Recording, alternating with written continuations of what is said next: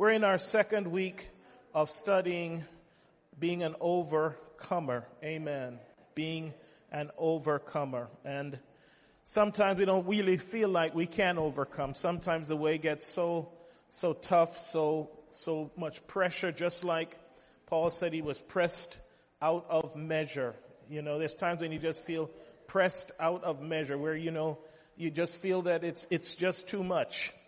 But God said that in those times, if we will give him our weaknesses, if we will give him our pain, if we will cast our cares upon him, the Bible says he careth for us. And said those times when we are being tried is when we are going to be tested, and that's when we can come out, the Bible says, as pure gold. Amen. So let's go into our, our main verse, which is 1 John chapter 5, verse 4 says, For whatsoever is born of God overcometh the world. And this is the victory that overcometh the world, even our faith. It's, it's really interesting that uh, just before Jesus was about to be arrested, that he said to Peter, you know, Satan desires to sift you as wheat. But I've prayed for you that your faith fail not. He didn't say your strength fail not, your, your, your speech, your body don't fail, that you don't get sick, that I just stop him attacking you. No. I said, but God, Jesus, why didn't you just tell the devil to leave him alone?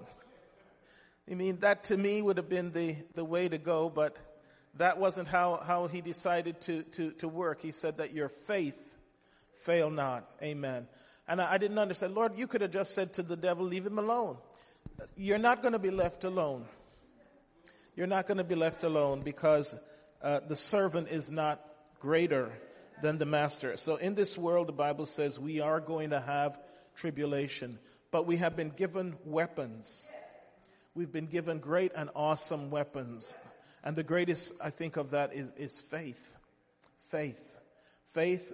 You know, Ephesians 6 details all of the weapons of warfare. But this scripture is giving us a deep and profound truth. It says, For whatsoever is born of God overcometh the world. And this is the victory that overcometh the world, even our faith. Amen. We're going to look at that. Faith is something that requires diligence. You know, the trouble with a lot of people is they give up too easy. They give up at the first sign of trouble.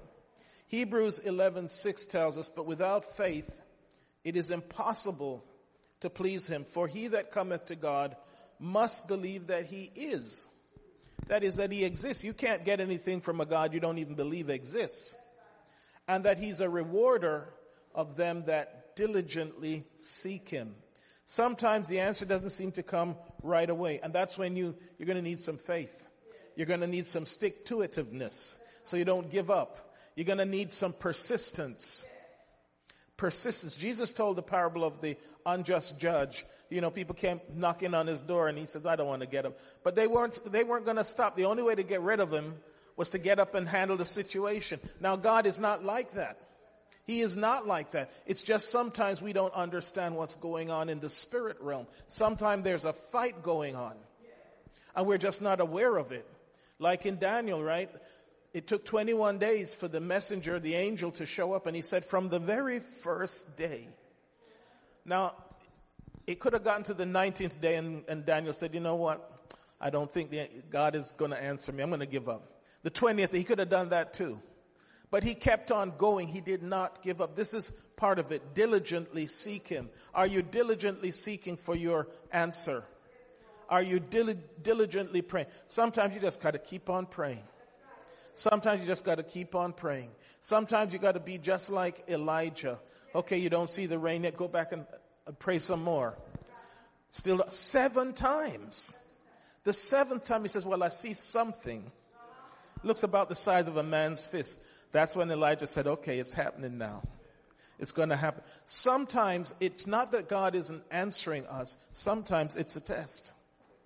You know, they said this is a test. If it had not been a test, you would have been, this is a test. You're going to go through where you have to trust God. As I said last week, He led them deliberately through a desert where they had to depend. That's how God has been with me. He has never got me to the place where I can look back and say, okay, I got money in the bank. This is paid for. This is, and I can just sit back and relax. No. He, he keeps me right on the edge. You know why? Because I know how, how I am. I need that because that keeps me praying. That keeps me prayed up. I'm always at the point of, Lord, you better show up now. You, you better come and fix this for me. I'm always at that point. I don't know why, but God knows me. I can't be trusted with re- relaxation and, and, and ease. No, it's true. Some people can't be trusted with relaxation and ease. I tell you, if you all won a million dollars, I don't know if you'd be in church next week. You'd already be booking your world cruise. Right? God sometimes knows what He's doing. He knows what He's doing because some of us cannot be trusted with blessing. Where will you be? Disney World. You know, we want God to bless us, but He knows if we were to be blessed, we may not be able to handle it. We'd go off the deep end. You know, go buy three Rolls Royce and a, and a yacht and blow the money.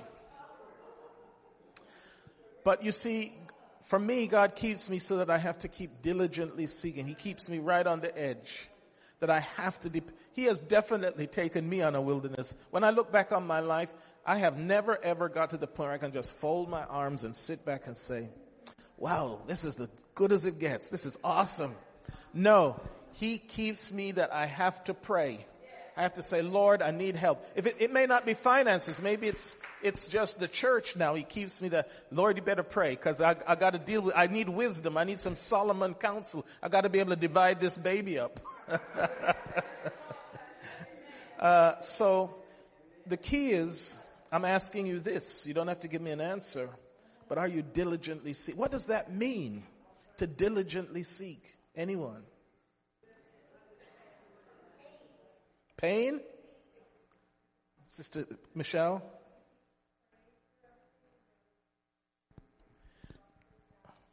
Yeah, it, uh, let's, let's look at a, an example, and then maybe we can answer the question. Where this month, remember, it's the overcomer, and to this today we're talking about the overcomer's faith. We can look at many examples of diligence in the Bible, but the one that comes to mind is the three wise men. Let's read it. In Matthew chapter 2, verse 1, now, when Jesus was born in Bethlehem of Judea in the days of Herod the king, behold, there came wise men from the east to Jerusalem. I'm sorry, I choke up when I read the Bible. I can't help it. Because you know what? I'm thinking about how God planned this thing hundreds of years before. He put Daniel right in the middle of the wise men to start the story that there was coming a Messiah. Now, these people came from hundreds of miles to come and find this king because they had been planted the seed and I've, I've taught that Bible study. We'll go at it at Christmas again. How this, how this, the backstory to this. And he sent them to Bethlehem and said, go and search diligently for the child. He came, they came to Bethlehem and um, to, Ju- to Jerusalem thinking that's the capital. That's where a king should be born. But of course, there was no king there except Herod and he didn't have a clue, but he was really interested to hear there was some other king coming along.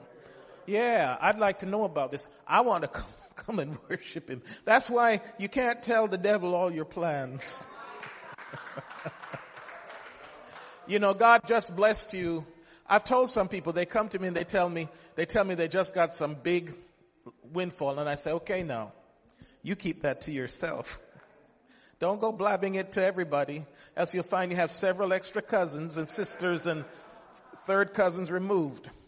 I've had to tell people that they want to rejoice, and that's great, but sometimes you have to use wisdom. So the, the, the, wise men said, We've come to see the king. Where is he that is born king of the Jews? And so he called the, the scribes and they looked it up in Malachi and said it was Bethlehem. So they, they went to Bethlehem. Now I want you to, to listen very closely. And when they heard the king, they departed, and lo, the star which they saw in the east went before them, and it came and stood over where the young child was. Do you notice what it said? Young child. I know all of our uh, Christmas scenes have the shepherds, the wise men, and the manger, but that's, that's not how it went. There was many, many months, up to two years. It said the young child was. And when they saw the star, they rejoiced with exceeding great joy. And when they were come into the house, this had not, this was not the manger scene.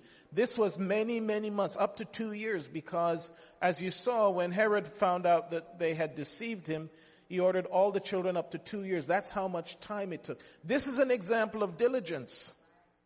This is an example of diligence. Some of us will pray one week and give up. Maybe a month. This was more than two years. It was two years from when they came to Herod.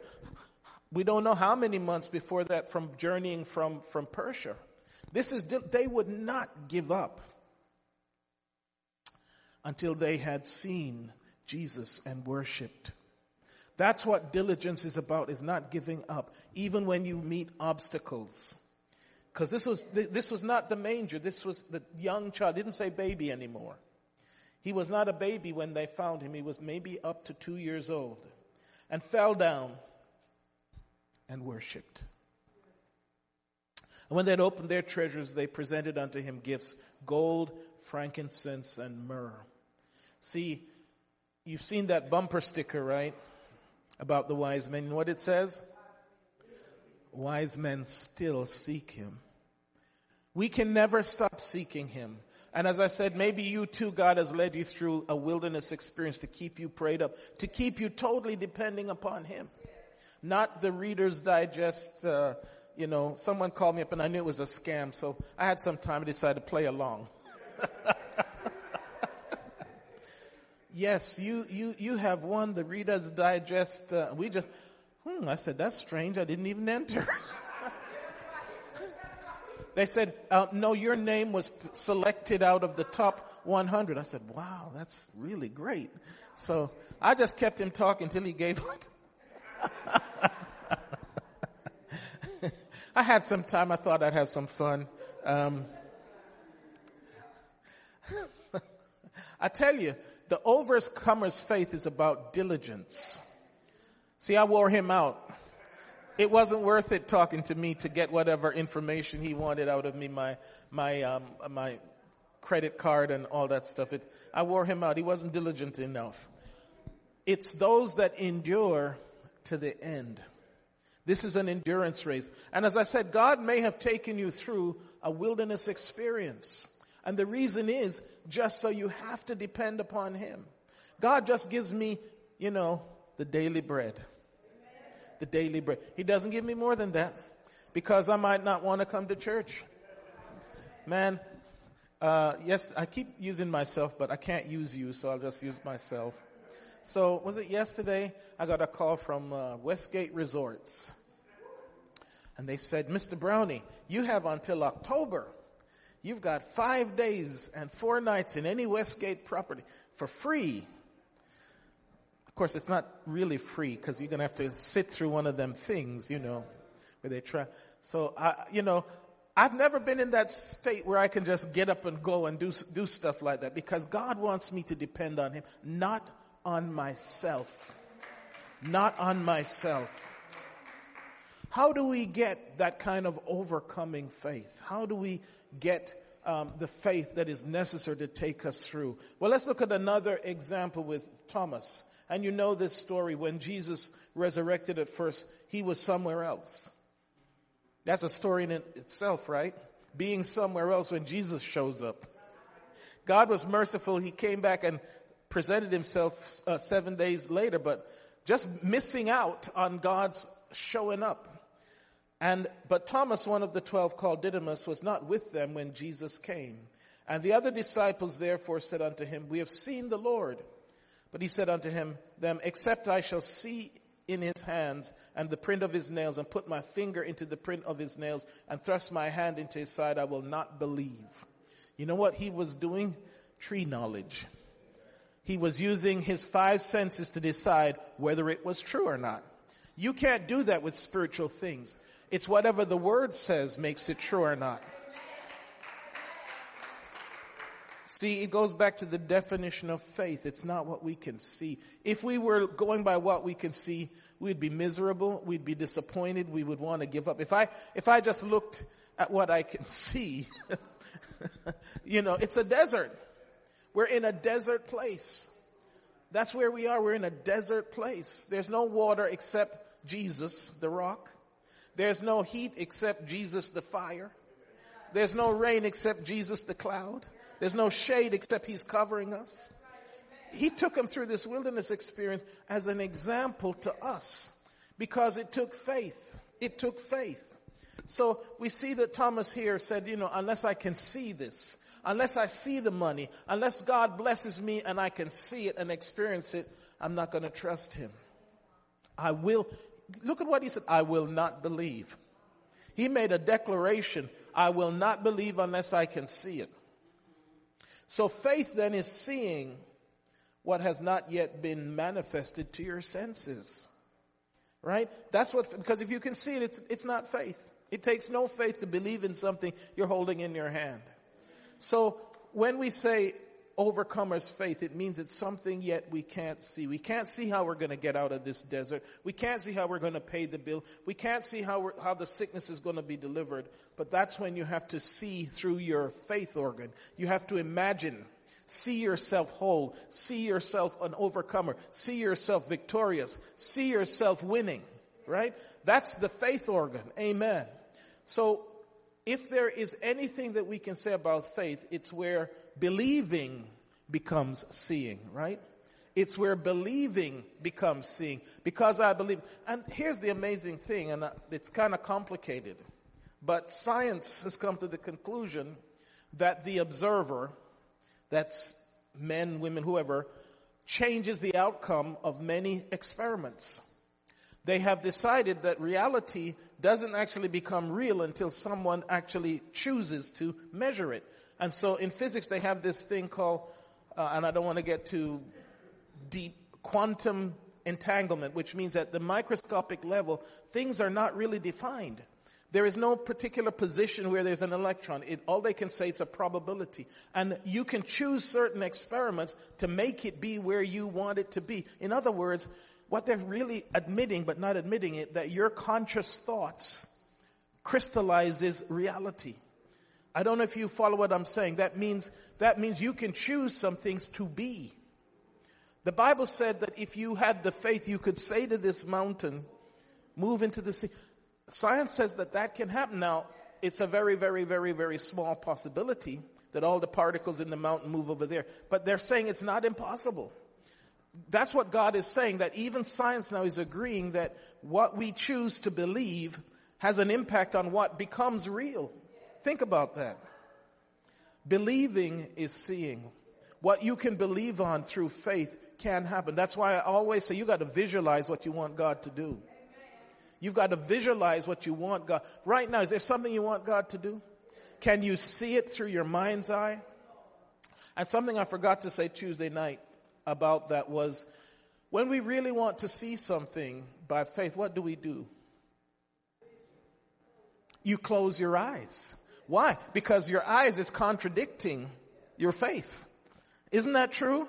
When you want to imagine something, you close your eyes because now the, the, the, the, sight organ is not blocking your faith organ. You can see it. You can see victory. You can see a blessing. You can see God taking you through. Because what is happening is your senses are trying to go against your faith organ. And that's the problem that we have now. That's what Adam had to deal with after he lost the spirit covering. So to overcome, we have to have faith. Amen. Here's an example, and you all know this example. In 2 Kings 6.17, and I quoted this before, um, Elisha was reading the, the email from the king of Assyria. He was telling every time the king of Assyria came to attack Israel, he was giving the information, the intelligence to, the, to Israel, so they were never there. They couldn't catch him. Every time he planned an attack, they couldn't catch Israel. And so he started to accuse his court. Someone in here is spying. Someone in here is telling my business to the king of Israel. And they said, no, no, it's, it's, they've got a prophet. and he's the one that's telling all your business. So he says, well, I'm going to sort him out. I'm going to, I'm going to end his life. We're going to send a whole army after him. And so they sent the army just after one. Now that should be terrifying when you know the devil has sent a legion just to get you. But you know, Elisha was not worried. You know why? He had received the double portion. He had received. Now, another example of diligence. Elijah kept on saying to him, Listen, you don't have to follow me. He says, Yes, I do. I'm not letting you out of my sight. Why? Because I've received a promise that if I see you when you go up, I get a double portion. See, when, we dil- when we're diligent and we have faith, then we can be an overcomer. So Elisha prayed and said, Lord, I pray thee, open his eyes that he may see. Now, was this young man blind? No, he wasn't physically blind, but his spiritual sight was blinded by the physical. If someone shines a bright light in your eyes, you can't see anything. The physical outdoes whatever you, you're trying to see. And that's, that's the thing with, with our senses. They outdo what God is trying to speak to us. And that's why we fast. That's why we go into a quiet place to pray so that we can become sensitive to what God is trying to speak to us. And that our physical senses and our, our thoughts don't blind out what God is trying to get us to believe. Open his eyes that he may see. That should be our prayer. Of course, it might be scary. If God opened your eyes right now, you might find that there's some angels sitting next to you that God has sent his guardian, he's sitting right next to you and you don't even know it. You know, we might be like Israel, demanding that we speak to God, but when God starts to speak, it gets a bit much. Open his eyes. And the Lord opened the eyes of the young man, and he saw, and behold, the mountain was full of horses and chariots of fire round about Elijah. Suddenly he could see in the spirit world that there were so many more that was with him than was against him. The whole mountain was covered with angels. You see, uh, you, we, me and you are not going to receive until we can get to that place of belief. God honors faith above all. We see that from Genesis to Revelation. God honors faith. That's why there are people who can get healed that are not really saved. Why? Because they believe. They believe. And there is a law of faith. It speaks about it in Romans chapter 3. There's a law of faith. And if you can believe, then you can put that into operation. Just as how there's a law of gravity. So God honors faith. The most important thing in our Christian walk, apart from the Word of God, is our faith.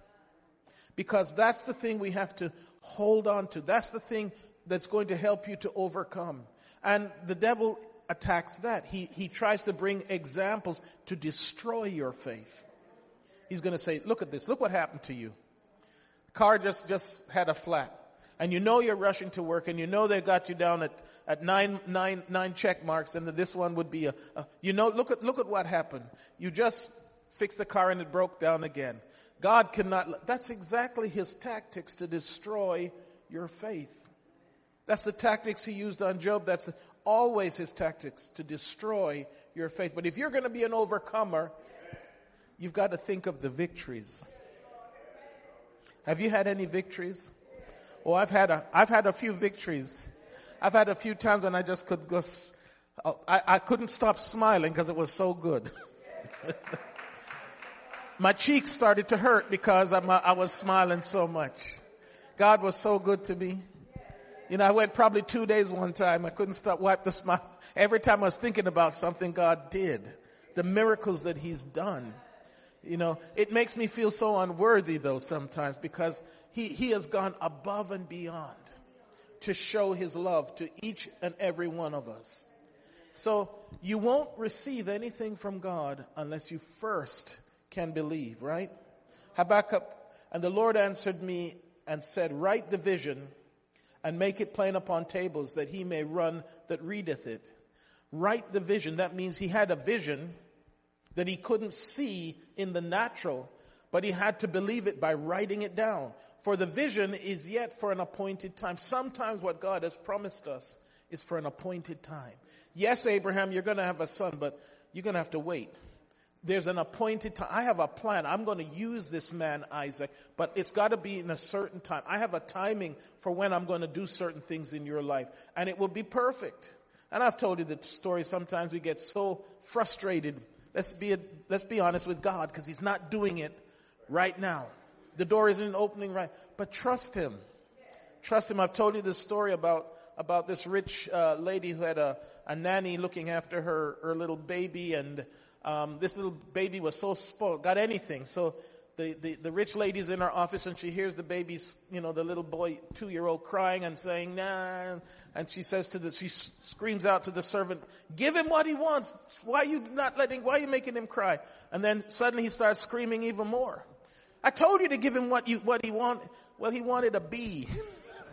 and the bee stung him. Sometimes what we want will sting us. God is being merciful. God is being merciful in denying us because we don't know. We, it just looks great, you know, a little, to a little child, a bee is a little toy. It's buzzing around. It looks kind of cute. Me, give him, me, me, me. And then when he got it, of course, it stung him and it was even worse. It's best to learn through someone else's bad experience. You don't want to learn through your own bad experience. So what I'm trying to say that we're not going to be able to receive unless we can see it in our spirit man. Right? We have to visualize it in our imagine. Because remember what, what God said in Genesis 11. This comes back to faith. He says, whatever they have imagined to do, can you imagine some things? Can you imagine God blessing you? Can you imagine God delivering you? Can you imagine open, opening doors for you? Because He created us with that power. Right? He said in Genesis, whatever they had imagined to do would not be withheld. So that tells you how powerful faith is. When you believe, I told you when I got that denial letter, I said, no, this is wrong. Can't be. I have the letter in black and white saying you, you have been denied. I said, nope. I refuse to accept this. I'm not going to accept this reality. You know, my eyes were telling me, blah, blah, blah, blah, blah, denied, denied, you're not going to do, we're going to do all this other nasty stuff to you. And I said, no. I said it out loud. I said, no. this is not going to happen. And when I called them up, they said, see, my belief changed whatever they had in their computer. She said, she said, oh, that's a mistake. That's a mistake. No mistake. God did it. God turned it around. I remember, I remember we had a house fire and the house was pretty much totaled. And you know, they love to have you crying and weeping on the TV. You know, they, they love to see you all emotional. So the reporter came and he said to me, stuck a mic and said, uh, if you don't say something, I'm going to write something anyway. so I said, all things work together for good. To them that love God and are the called and, and thanks be to God, he put it in the newspaper. He put it in the newspaper. You have to be able to imagine what you're praying for to be an overcomer. You have to, David did. He said, I'm gonna, I'm gonna, I'm gonna give you to the birds. I'm gonna cut off your head. You uncircle. He saw his victory. To be an overcomer, you have to see what you're praying for. I hope I'm, I'm, saying it over and over again so you get this principle. It's whatever you have imagined shall not be withheld. My mother did a very bad thing to me. She gave me way too much confidence. She used to tell me, You can do anything. And I believed her. so, all my life, I've got into situations I had no business, no business whatsoever I, when I was an independent uh, um, consultant, I never turned down a single job, even sometimes when I knew nothing about what they asked me to do. One time I got a job from BMW and it was quite a big, big contract and I had to, to completely redo this, this, their, their, their intranet in their plant And, in, I knew not a thing about what, as soon as I got the contract, I went down and bought all these books and started reading. And I stayed up many nights in their factory until I got it working. I can do all things through Christ. To be an overcomer, let me say it one more time before we move on. You've got to see your victory. Can you see your victory? You may have to close your eyes to do it. But if you can see your victory and you keep seeing your victory, I'm telling you that God can bring it about. God can bring it about. As I said, an overcomer's main scripture is in Christ. I can do all things. Hebrews 11, 6, and you all know Hebrews is the 11 is the chapter of faith. But without faith, it is impossible to please Him. How can we please God when we come to Him not believing Him? He is not going to respond to your doubt. He does not respond to doubt. He doesn't even respond to your terrible situation. Jesus said some very harsh things, didn't he? He said, Many widows were in Israel at the time of the famine, but only to one was Elijah sent. Why to that one? Well, she had faith. God does not respond to your bad situation, your terrible situation. He doesn't respond to your crying. He responds to your faith. Because you can tell this woman had faith. She comes to him, she's got one meal left, and then he says, Give it to me. Give it to me, and you'll get more. She couldn't see that. She had to go on just pure faith that this was the man of God, these were words from God, therefore I'm going to do. She had her child. She could say, Listen, you're a grown old man. Why you come bothering me? You can't, you see, we're about to starve. This is, she must have seen beyond her circumstance. And it's hard. You got to shut out the world to do that.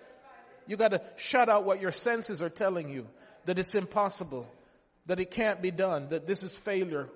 You have to do that. But Genesis 11 says, whatever they had imagined to do will not be withholden from them. Must believe that he is and that he's a rewarder of them that diligently seek him. That's what we've come to. Looking unto Jesus, who is the author and the finisher of our faith, and who for the joy that was set before him. It wasn't the joy of the pain of the cross. No. What does it say? Joy that was set before him endured the cross. We have to endure some crosses. We're going to have to endure some, some hardship. We're going to have to endure some tribulation. But if we can see victory, if we can see through the end, despising the shame, and is sat down at the right hand of the throne of God. See, we need some things that we have to overcome. I'm going to list some things here that some of us may be dealing with here. Let's get specific. I've talked in generalities about overcoming, but there may be some things that we specifically need to overcome. Maybe our past. Sometimes our past is a blockage to overcoming because as soon as we pray, the devil says, But look at what you've done.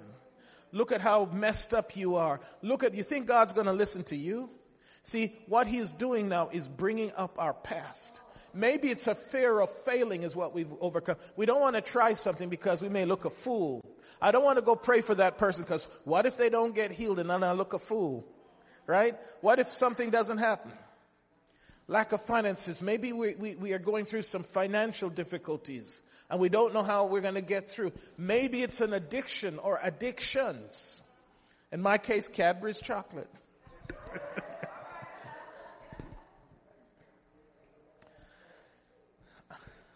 I better not say any more on that. Maybe we just have a bad attitude. You know, we've let the world sour us. We've let the world sour us. You know what the cure for that is? We talked about that when you have bitter waters, what do you got to do? You got to put some Jesus in the water. But maybe, maybe we've been hurt and, and so we're so defensive, we got all the walls up. Someone says good morning and they say, what, what's good about it? You know, we got our, all our walls up. We got our, our fence. You know, you can't reach some people because they're so, you know, Maybe you have some sickness and some depression. Even the greatest, one of the greatest prophets in the Old Testament went through a period of depression. He had this great miracle. God brought down fire, ate up the sacrifice, and then he heard, I'm going to kill you. You killed my prophets, I'm coming after you. And he just kind of, man, what am I going to do? He runs off and I have my juniper tree moments, right? Just sit under the, remember that, that, what's that comedian?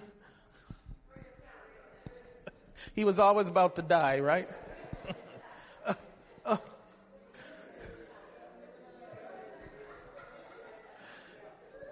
Don't about you, but I have my, my moments when I want to go under the juniper tree and say, Lord, just kill me. It's too much. I can't deal with this anymore. Depression, you know, um, depression. I went to the doctor maybe a year ago and I kept on talking. She was telling me all these things I needed to do and I says, well, you know, we're going to die anyway. And I was smiling. She said, are you depressed?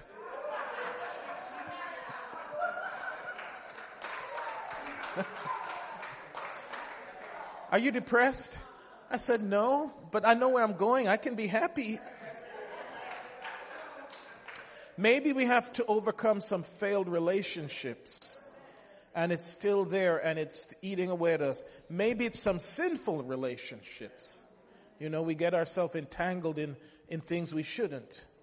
And here's some really dangerous ones because here's one that you can have and not even realize it. I always say pride is the worst sin because Eh, you know, if you kill someone, you knew you did it. If you lie, you hopefully knew you lied. And if you stole, you know you stole. But pride, you know, you just, it creeps upon you. You know, maybe I'm, I'm all of that. Maybe, maybe, you know, it's because of me things are starting to go so well. It's so easy. Maybe we have to over, and you know how you cure pride? By being a servant. By serving others. That's how you cure pride. Being willing to, to, to, to sweep the church, being willing to, to wash someone's feet, being willing to, to, to not be, I'm sorry, but I don't need an, uh, anyone carrying my bags around because I'm pastor. I'm sorry. I don't need an armor bearer. Jesus is my armor bearer. Lust. Maybe we struggle with lust.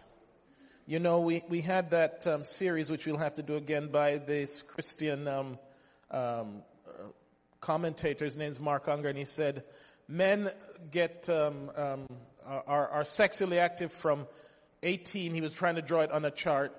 18 from the age of 18, 18, 18, 18 till 80, and then they die.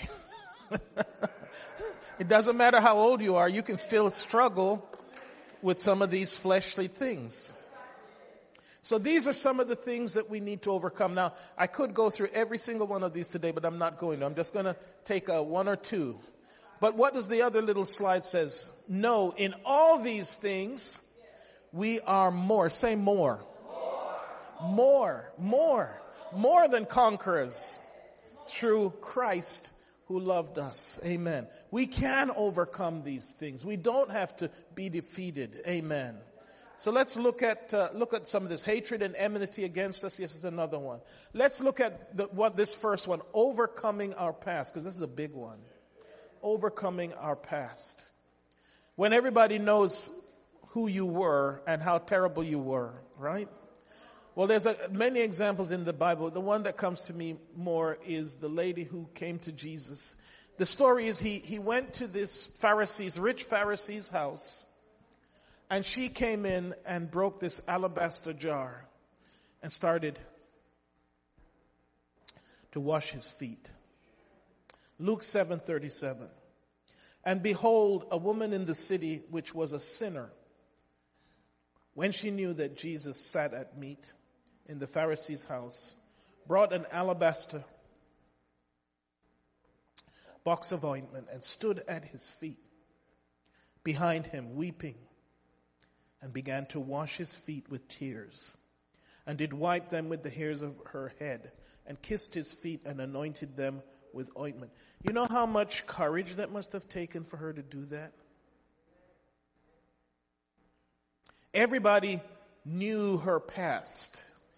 And here she was coming to this rabbi, this famous rabbi. But she came humbly. She came repentant. This is how you deal with your past. You have to come a certain way. You have to come repenting. The Bible says, godly sorrow worketh repentance. And he turned to the woman and said unto Simon, who was the Pharisee, Sees this woman? I entered into thine house, and thou gavest me no water for my feet, but she hath washed my feet with tears, and wiped them with the hairs of her head. Thou gavest me no kiss, but this woman, since the time I came in, hath not ceased to kiss my feet. My head with oil thou didst not anoint.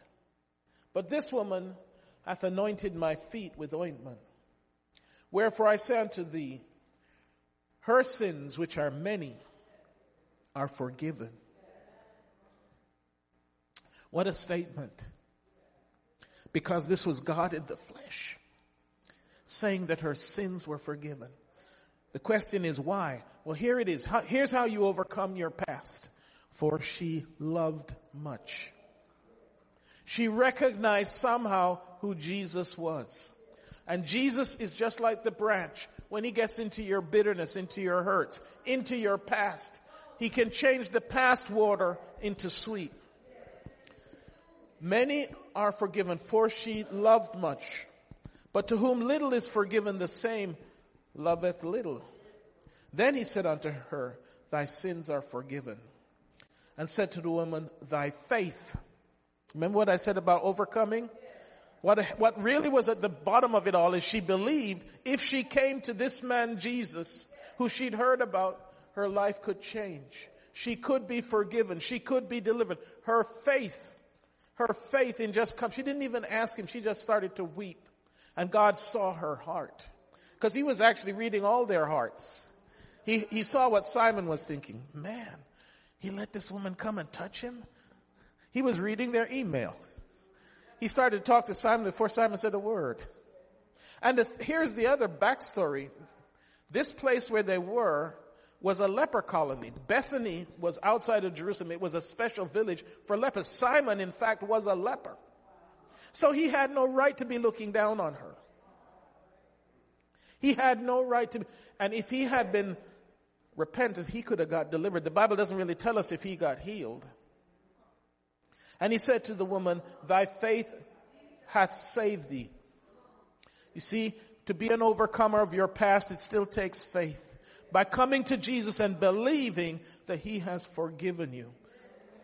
All things are made new right? In Him, all things are made new. He breaks generational curses. He breaks our past. He throws it away. You know, in the Bible, there were some, there were some tribes that were cursed down to the 10th generation. And, and you'll see that even in that, God showed grace and mercy, prefiguring the time when Jesus would come. Thy faith has saved thee. Go in peace. Now we, that's not the end.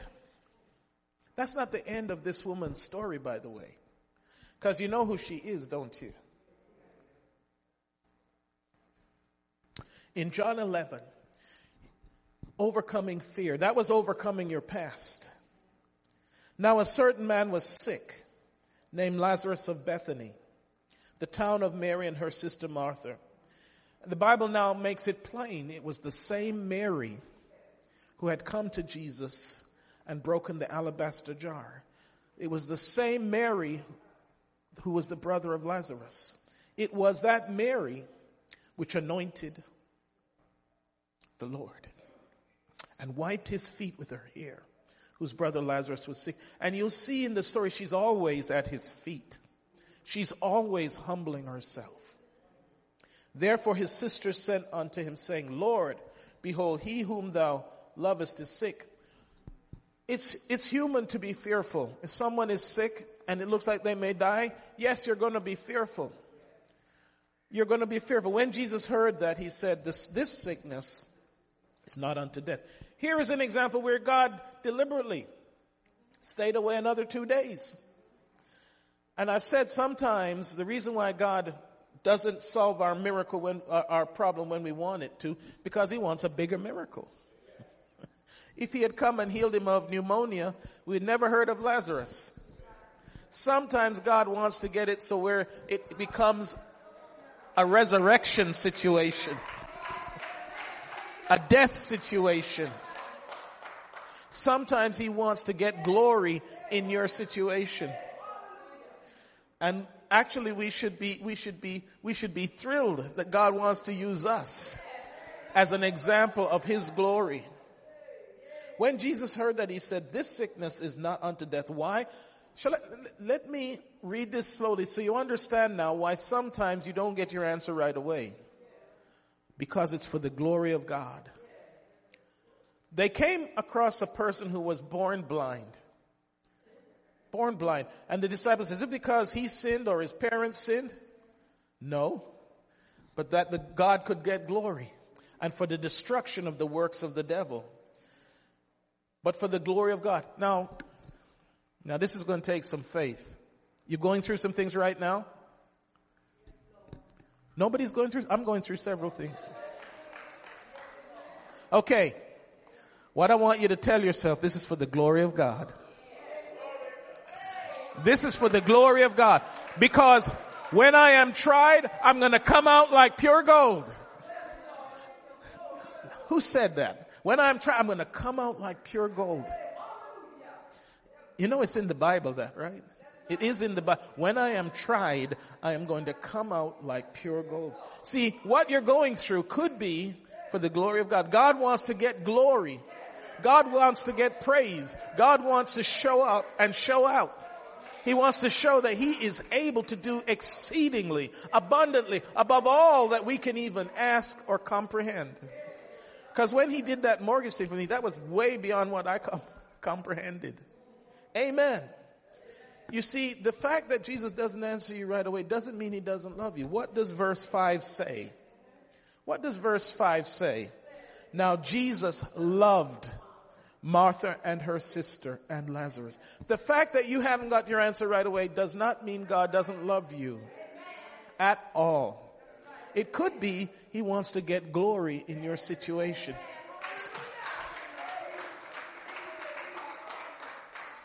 So that when you overcome, you'll have a testimony. I know now God can, God can deliver out of uh, foreclosure. I know God can deliver out of bad electric bill. I know God can change your credit score.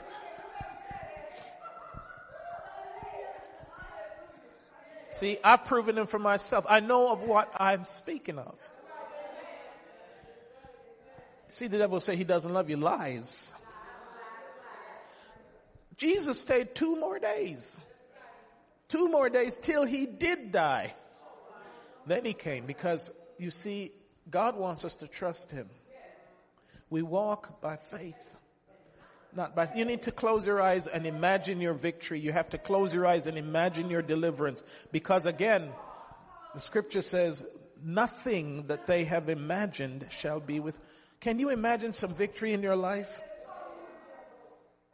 And it has nothing to do with whether God loves you or not because He has a plan. We have to trust Him. We have to trust Him. Now, Jesus loved Martha and her sister and Lazarus. Now, the other thing we have to overcome is loss. Jesus did let Lazarus die.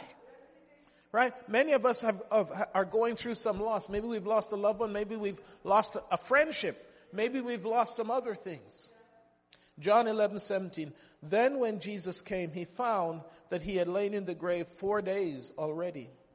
Now Bethany was nigh unto Jerusalem about 15 furlongs. It was less than three or four miles.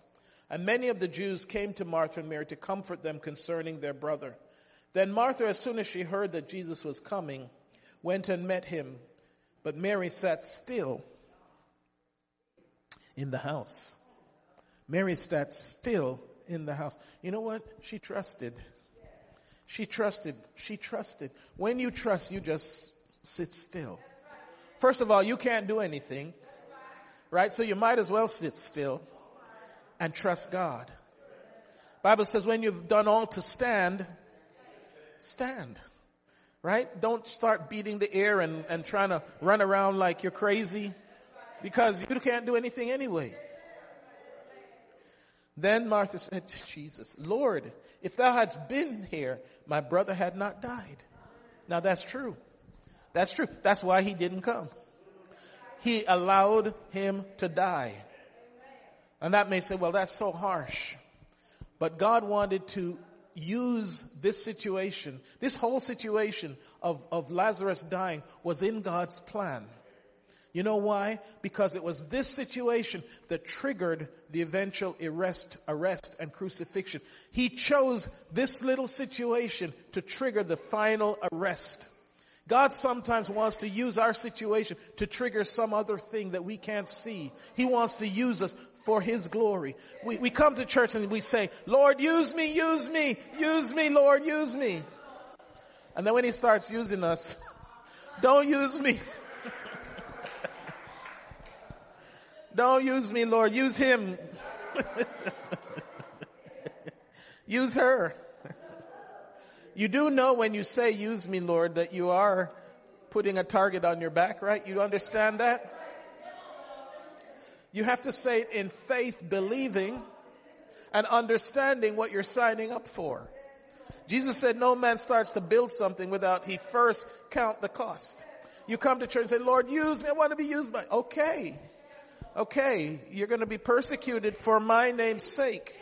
You may have your Lazarus die. You may have to get to the point where you are under tribulation. But in all these things, we are more, more than conquerors through him that saved us. So, how do we overcome loss? Well, we first have to put our trust in Christ. So, she said something that was true. Yes, if you had been here, it wouldn't have happened. That's true. But then she exhibits faith. Yes, Lord, if you had showed up early, it wouldn't have got this bad. But I know. When you say, when you can say, I know, that's faith. That's a little bit further than I believe, I think. Maybe if you had been here. No, she said, without any doubt, I know. I know right now, Lord, you can still change the situation. Even though the, everything's been denied, even though the gas has been cut off, even though the doctor says there's no hope. But I know that even now, what a statement of faith. What a statement of faith. When you're looking at your wept. He could have, he could have wept at their unbelief. He could have felt the sorrow of, of, of the loss because he loved Lazarus. He did. Then the Jews said, Behold how he loved him. And some of them said, Could not this man which opened the eyes of the blind have caused that even this man should not have died? Jesus therefore again groaning in himself cometh to the grave. It was a cave and a, st- a stone lay upon it. Amen. And the first thing he said is, roll away the stone. Sometimes there are some stones blocking the operation that God wants to do in our lives. Right? He wants to bring the thing back to life, but we've buried it and given up. So the first thing we have to do is act like it's going to happen. Prepare for your miracle. If God wants to resurrect something, you first have to roll away the stone. Right? expect like God is going to do something by rolling away the stone. That's something we can do. We can't make Lazarus come back, but we can roll away the stone. So in your life right now, the crisis that you're facing, the loss that you're facing, the, roll away the stone, whatever that is. Start to expect something to happen. Just like Martha, right? We, we criticize Martha because she was always busy, but inside she still had faith. She said, even now, even when it looks hopeless. This is the overcomer's faith. This is how we overcome by trusting God. Jesus, therefore, again groaning in himself, cometh to the grave. It was a cave, and a stone lay upon it, and he commanded that the stone be rolled away. Then they took away the stone from the place where the dead was laid, and Jesus lifted up his eyes and said, Father, I thank thee that thou hast heard me. Now, when Jesus prays, he prays differently from us. And, and I'll tell you the, what I think the reason is. He doesn't close his eyes. He doesn't need to shut out the physical because he is a son of God. See, Adam didn't have to shut his eyes to cut, shut out the physical because he was a son of God. So when Jesus prays, he looks straight up. See, when I pray, if I do that, my mind starts to wander. I have to shut out the physical to get to the spiritual. Then they took away the stone, and Jesus lifted up his eyes and said, Father, I thank thee that thou hast heard me. He says it in the past tense. The overcomer believes God has already done it. It just has not been manifested in the physical. He says, I know that thou hast heard me. I know that God has heard you when you've prayed, when you've cried. There's a reason for the delay. It's either for His glory or there's some other reason that God is using your situation. And I knew thou hearest me always. But because of the people which stand by me, I said it that they may believe that thou hast sent me. And when thus had spoken, he cried with a loud voice, Lazarus, come forth. Now, I've heard commentators say if he had just said come forth, every dead person would have come forth. He had to be specific because that's the power in his voice. That's the power of who was saying it. This was God incarnate. This was El Elyon. This was God Almighty. This was Jehovah Jireh. This was Jehovah Rapha. And I've said it before. All he has to say is them three words, let it be. And the answer is? Isn't that powerful? This is the overcomer's faith. When we, even in losing some loved one or in losing a situation or in pressure, when we have Jesus show up and we say, even now, Lord, even though it looks hopeless, even now, even now, whatever you say will happen. Amen. And he that was dead came forth bound hand and foot with grave clothes, and his face was bound with a napkin. And Jesus said unto him, Loose him and let him go. See, this is just some of the things we may have to overcome. And we can go through the book of Hebrews and it lists a whole lot of the people who went through trials. You know, we think we've been through trials, but really our trials are like, I'd be ashamed to tell my trials. I'd be ashamed to, to stand with them people and start to tell, well, well, he, he cussed me out.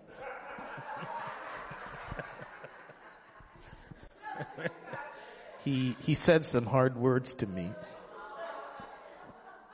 He didn't shake my hand after church. I'm mad about that. I'm hurt. let, let me give you some real trials. Hebrews 11 verse 17. By faith, by faith, Abraham, when he was tried, offered up. Has God ever said for you to go sacrifice your children yet?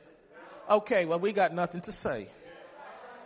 When he was tried, offered up Isaac, and he that had received the promise offered up his only begotten son.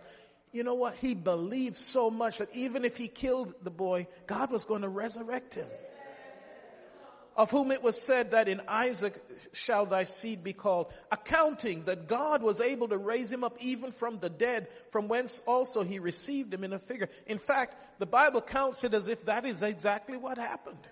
That when Isaac got back up, it was a resurrection.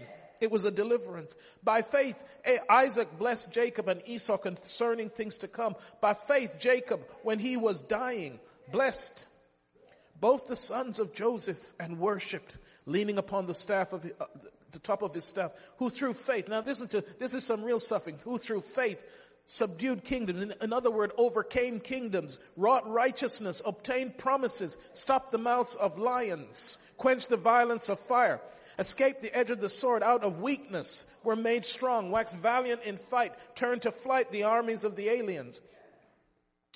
Your pastor didn't shake my hand. Kind of doesn't match, does it? Women received their dead raised to life again. Others were tortured, not accepting deliverance. That they may obtain a better resurrection. And others had trial of cruel mockings and scourgings, yea, moreover, bonds. And it just continues. And, and yet it goes to that very famous part where it says, and yet these died having not received the promise. God having reserved a better thing. We have no excuse not to be overcomers. They only had the Holy Ghost overshadowing them. They only had certain things happening, but we are supposed to have the Spirit permanently indwelling. That's why the prayer breakfast theme is stir up the gift. Stir up the gift. We should be overcomers, not defeated. Amen. We should be overcomers. By faith, Moses, when he was come to years, refused to be called. He could have just lived on Easy Street. He could have been uh, just taken up Egyptian citizenship, lived in the palace all his life, have servants. By faith, he decided, no, that's not what I want. I want to be called a child of God. And here's a, here's an amazing part. He refused to be called the son of Pharaoh's daughter. Now, verse 25, I don't have it here, but choosing rather to suffer affliction with the people of God than to go than to enjoy the pleasure of sin for a season. Now, verse 26 is quite interesting. It says, esteeming the reproach of Christ greater riches than the treasures of Egypt, When did Moses meet Christ? Do you see that? When did I tell you when he met Christ? When he went inside the cleft of the rock.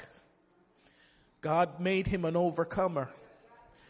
You remember the story? He went up and he says, I'd like to see you. And he says, get into this rock. The only way we're going to see Christ, the only way we're going to be an overcomer is when we're hidden in Christ, hidden in the cleft of the rock. See, we're almost finished, and I, I probably won't finish this. Let's look at some more overcomers. David overcame his fear and intimidation when he faced, it was fear. I mean, do you know that for 40 days, Everybody in Israel had been fearful of this giant. Everybody was fearful of him. The, the hardened soldier, he got out there every day and started to, to, to, to, you know, trash talk Israel. David overcame his fear. David later had to deal with his guilt of sin. He overcame his guilt when he sinned with Bathsheba and murdered Uriah. Think about that. That shows you, you, you can still come back to God if you truly repent Create in me a clean heart and renew a right spirit within me.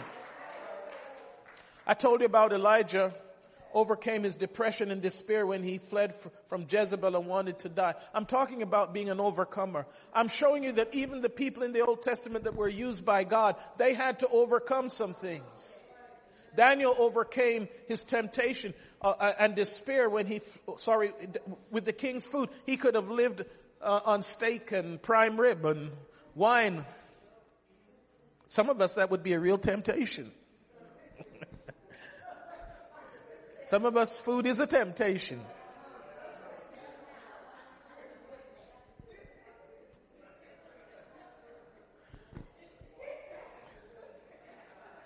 He also overcame his persecution and prayed to God despite the threat of the lions. Paul overcame his blindness and pride. See, the why God struck him was because he, he thought he was so righteous. He was so righteous. I'm a Pharisee of the Pharisees of the tribe of Benjamin. I was trained by Gamaliel. I went to the best universities. And these Galilean fishermen are talking about Jesus. But God was so gracious and merciful. He struck him with blindness so that he could see. He took away the fleshly sight so that he had to go in the inner sight and then God could speak to him. Amen. See, the, the key in overcoming really is seeing Jesus, looking unto Jesus, who is the author and the finisher of our faith, who for the joy that was set before him endured the cross, despising the shame, and is sat down on the right hand of the throne of God. See, we need to say that every day. Sir, we would see Jesus. I came here to see Jesus. I didn't come here to see you. I didn't come here to hear the praise team. I came here to get a touch. I came here to see Jesus. Amen. If you could stand with me. You got to see Jesus. That's what you got to see is Jesus. Even in your bad, bitter situation, find the branch, throw it in the water let it become sweet. Then came therefore to Philip, which was of Bethsaida, Galilee, and desiring, saying, Sir, we would see Jesus. I know you apostles have been given some power. You've, you cast out some demons, but we really want to see Jesus. We know you're good people, but we want to see Jesus. Don't come here to see me. Come here to see Jesus.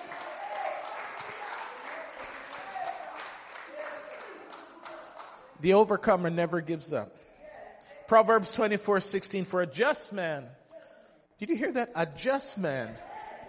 That's not a sinner. A just man. I, I'm not worthy to be behind here. I've made terrible mistakes. What you're looking at is God's grace and His mercy.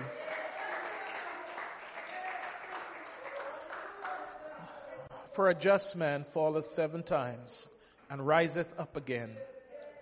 But the wicked shall fall into mischief. Wicked won't get up. See, love never gives up, never loses faith, is always hopeful, and endures through every circumstance. That's a paraphrase of 1 Corinthians 13, 8. Now let's look at some promises, and I know I've got you standing, but just to let the blood circulate so you don't fall asleep. It's interesting that in Jesus' epistle, you know Jesus wrote an epistle? He did in Revelation. It's the revelation of Jesus Christ. Here's Jesus' ta- um, teaching about an overcomer, and it's to every single one of them seven churches. He that hath an ear, let him hear what the Spirit saith unto the churches.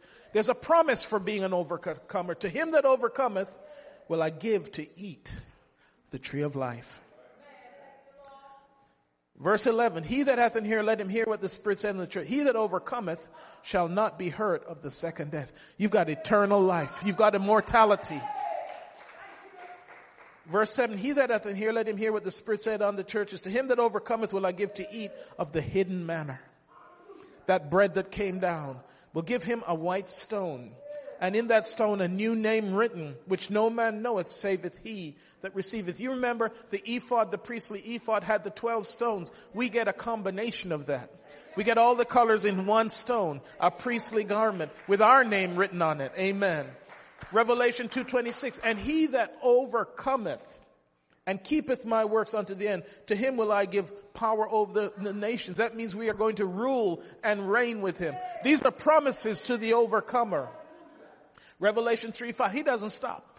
It's all about being an overcomer. He that overcometh the same shall be clothed in white raiment, and I will not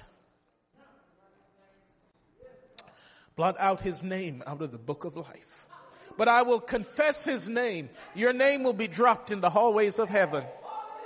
Before my Father, before the, the angels will know your name. Revelation 3 tells, to him that overcometh will I make a pillar in the temple of my God. You will be there in the temple in the new Jerusalem. I'm rushing. Revelation 3.21, to him that overcometh will I grant to sit with me in my throne. Even as I also overcame and am sat down with my Father in his throne.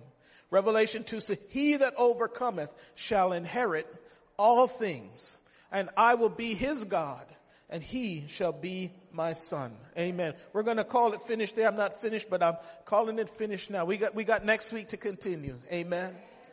I want to be an overcomer. You can be an overcomer. I can do all things through Christ that strengtheneth me. Amen. Let's meditate upon this lesson. Let's, let's, let's make and determine that we will put Christ into everything so that we can be an overcomer. Hallelujah. If you could bow your hearts with me, Father, we thank you for your presence, your anointing that breaks every yoke. Lord, you have given us the example that you have overcome the world and so we can too. Lord, I pray help us, oh God, to be humble, to seek your face, Lord God, to stand upon your promises, to not deny your name, to lift up and exalt you in every aspect of our life, to come to you in repentance, oh God, to get up when we have fallen, to seek you in humility, to repent when we need to, Lord God. We ask you right now to bless us, Lord Jesus. Bless our second service as we honor the mothers of, of, of our church, Lord God, those who have come faithfully, Lord Jesus. We ask for your blessing. Lord, let your ministry of, of, of worship and praise, Lord God, and the messages that are to come, Lord God, let us be edified and blessed and lifted up. We thank you right now and we give you the praise and the glory in Jesus' name. Let's give that to God right now. Hallelujah.